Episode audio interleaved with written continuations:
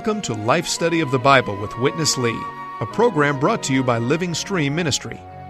Witness Lee, a servant of the Lord for over seven decades on five continents, culminated his ministry with a 21 year, book by book exposition of the entire Bible, which he called a life study. This life study is the basis of our program today, which includes short portions of the spoken messages given by Witness Lee. Now, let's join today's life study. Our life study today brings us to chapter 49 of Genesis and the Lion of the tribe of Judah. And here to help us open up this wonderful portion of God's revelation is Francis Ball. I'm glad that you're here to help us with both today, our life study and our campaign, Francis. I'm always glad to be here, Chris. Thank you much. Francis, we're going to talk about our campaign a little later, but let's get right to our life study. We have spent quite some time on the matter of the various blessings that Jacob has delivered to his twelve sons. These blessings are in a beautiful poetic form. And so we're taking the time to delve into the significance of all the pictures that are portrayed here. Francis, we're going to focus again today on the particular blessing given to Judah. Here's Witness Lee. In New Testament, concerning Christ, you have three main truths. Number one, the victory of Christ. Number two, the kingdom of Christ. And number three, the enjoyment and rest in Christ. As the New Testament is the full harvest of the seed sown um, in Genesis. So we must find out where are the seeds. You come to chapter 49, verses 8, 9, 10, 11, 12. In these five verses, you have the seed of Christ's victory, the seed of Christ's kingdom, the seed of the enjoyment and rise in Christ. Here, Jacob, in his prophecy, beckoned Judah to lion in three categories. A young lion, and a lion, and a lioness. The young lion is for fighting, for getting the prey. When Christ came to this earth, and when he was going on to the cross, he was a young lion. And surely he got the prey. He got the world as his prey. He got all the sinners as his prey. He got Satan as his prey. From his prey he was gone up. Up where? Up to the third heaven. Even Ephesians 4 says, when he ascended, he led a train of vanquished foes. He got victory. He ascended to the heavens. He was the young lion. Then he is a couching lion. A lion that has enjoyed the prey and has got the satisfaction. This describes Christ enjoying his rest in the heavens there. Christ there in third heavens is couching there, resting in his satisfaction.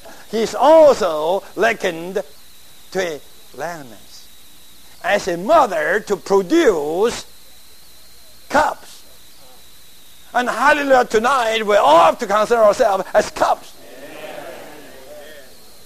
I tell you in a good sense, this is the lion country. Satan don't come here. Here is the lion country. Everyone is a little lamb. To our men, we are lambs following the lamb. But to Satan, we are lamb cubs. Many, many times, you have to tell Satan, Satan, don't touch me. My family is a lamb family. This is the victory of Christ. And the victory brings in what? The kingdom. Christ ascended to the heavens, and there he has received the kingdom. If you do have the divine view, you could see the whole earth is the kingdom of Christ. Here you have the scepter, the royal, the kingly authority. Today, we are the kingdom people under the heavenly ruling of Christ. We Christians also need to learn how to exercise this authority of Christ. We don't need to pray in a begging way. We have to pray in the way exercising our authority. The kingdom means that everything has been accomplished and every enemy has been defeated.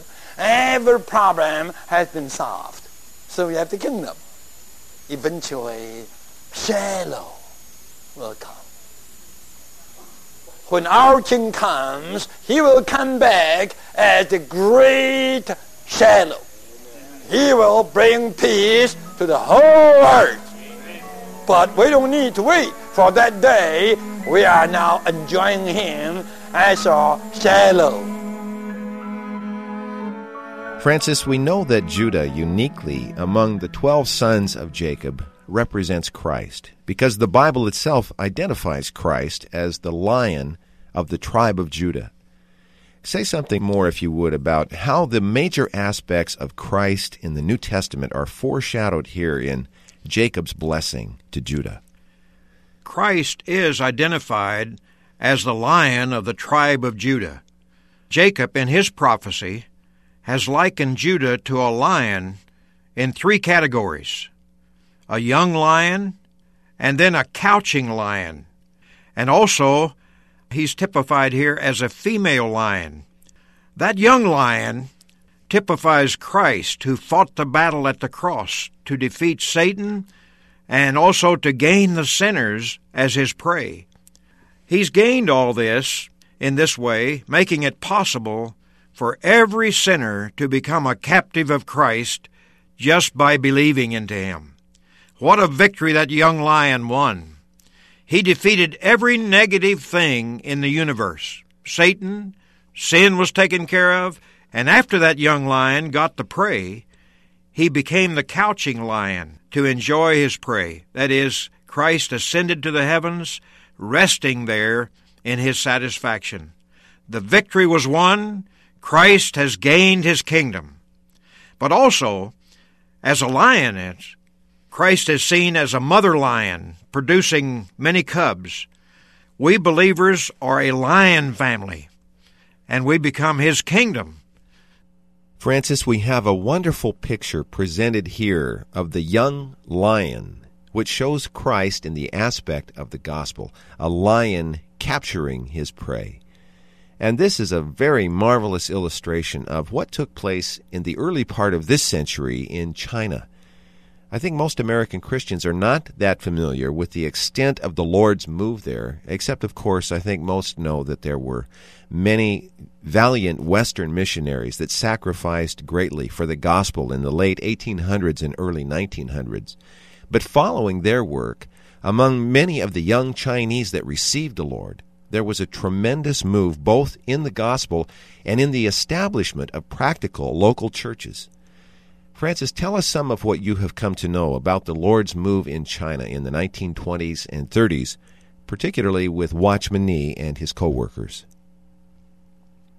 Oh, I would say in his late teens, he was raised up by the Lord and began seeing a lot of light which really stirred up and surprised even the missionaries that were there in China at that time.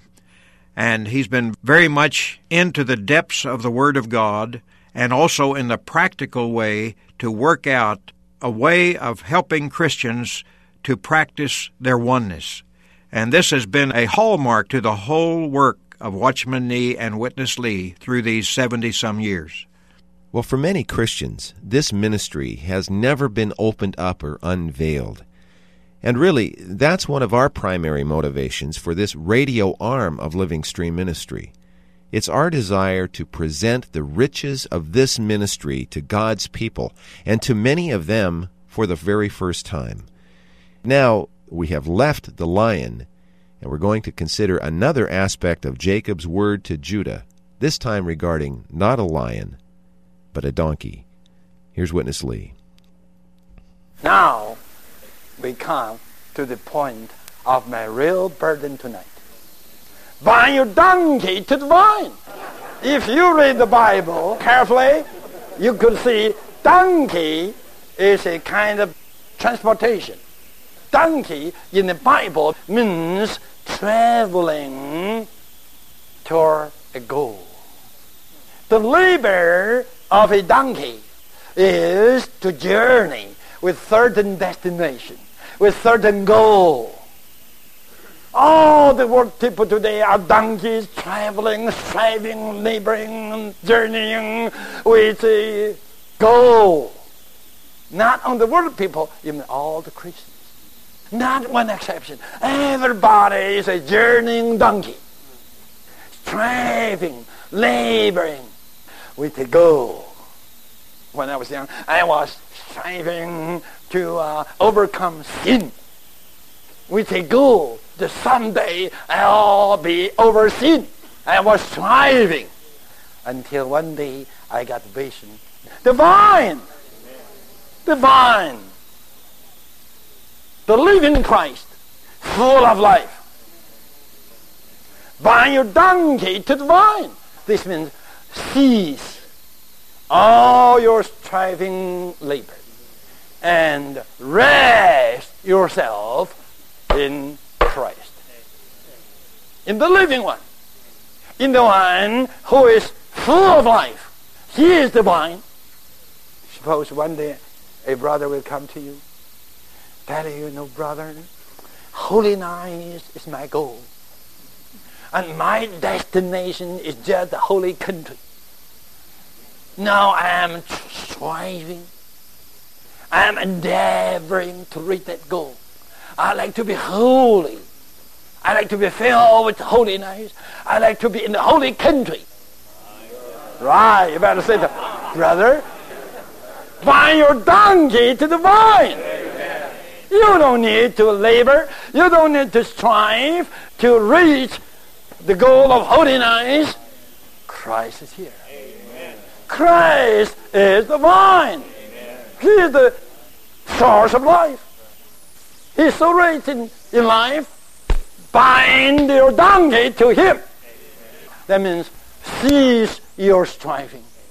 Rise in these rich and living Christ. Cease your labor. Cease your striving. You don't need to do it because Christ has won the victory. Because the scepter, the kingship, the kingdom, all is his. Rest at him at the vine. Bind your donkey to the vine and bind your donkey even to the choice vine. This is Hebrew poetry. Bind your donkey or your foot to the vine. Bind your coat to the choice vine. The vine is Christ. The choice vine is also Christ. Christ is not only the vine, but the top vine, the choice vine. He is the very choice source of life. We just stop our striving, cease our labor at Him, and rise Francis, I really appreciate this little portion of the Bible. Jacob's poetic phrase, bidding us to bind our donkey to the vine, conveys a lot of rich meaning to us, doesn't it? This expression, bind your donkey to the vine, is another very poetic expression that's so meaningful. We ourselves are the donkey, and Christ is the vine. We are the ones like on a journey with a destination. We may be striving to have a holy life, we may be striving to overcome our temper, and so on, but all our self effort is futile. Christ has already accomplished all this for us, the believers. To bind our donkey to the vine is just to rest in Christ's accomplished work. He's already accomplished all this goal that we're trying to reach. He accomplished it by his death, by his resurrection, and by imparting himself into us. So, we just want to learn to enjoy him, and like Paul, to be able to say, For to me to live is Christ. No donkey effort can cause us to be like Christ, but to abide in Christ is to enjoy all his victory and all that he's accomplished. We can just enjoy Christ as our rest. He is our destination, so everything we need is in Him. All of us donkeys, Francis, need to bind ourselves to this wonderful vine. Let's rejoin Witness Lee. But this is not all. Wash the garment in the wine. And wash your clothes in the blood of the grapes. In the Bible, our behavior, our daily walk, our act, are likened to garments, to clothes. So to wash the garment and the clothes in the wine, the grape wine, our the grape juice, signifies to soak our behavior, to soak our daily walk in the rich enjoyment of Christ's life. You know the difference between grape wine and grape juice. Grape juice is for calming your thirst down. And grape wine is stirring up your excitement. Your thirst got to be quenched, calm down. But your excitement got to be stirred up. The life of Christ on the one hand, is likened to grape wine, stirring up our excitement. Every Christian who binds his donkey to the vine will be happy. This is the function of the grape wine. The rich Christ, on the one hand, all the time stirs up our excitement. On the other hand, always quenches our thirst. We have to soak our behavior, our daily walk, our action, all what we are. We have to soak it in the rich enjoyment of Christ's life. Our daily walk, our behavior, our act will be permeated, saturated with the full enjoyment of the riches of Christ's life. Then, lastly, transformation. Your eyes will be red with wine, transformed by the rich life of Christ. Your appearance changed. We, the kingdom people who enjoy Christ so much, we are never undernourished. We are fully nourished, so our eyes become red. Transformed from death to what? Life. And the teeth white with milk. Milk, we all know, is a kind of a nourishment, food. Teeth have two functions to receive things. The white teeth means clear, fair, sound, healthy function here. To taking God's word as our food, or to utter God's word to others as nourishment, I have the white teeth. because I have received the nourishment of milk, so I have the proper, the sound, healthy teeth to take in the proper food and to utter the word of God to nourish others. Every healthy, sound Christian must be one that can take in God's word properly and can utter God's word richly. Now we are here seizing our labor, resting in Christ, and enjoying all the riches of his life, either as grape wine or as grape juice. We soak our behavior. We soak whatever we are in this rich enjoyment. Then we smell like Christ. We can take in God's word as our nourishment, and we can utter God's word as others' nourishment. These all together, the enjoyment and the rest in this victorious Christ. So you can see here, you have the three main seeds sown here. The seed of Christ's victory, the seed of Christ's kingdom, and the seed of our enjoyment and rest in Christ. Francis, this has been a wonderful life study. Christ's victory, Christ's kingdom, and Christ is our rest. Tell us again what it is to be soaked in Christ.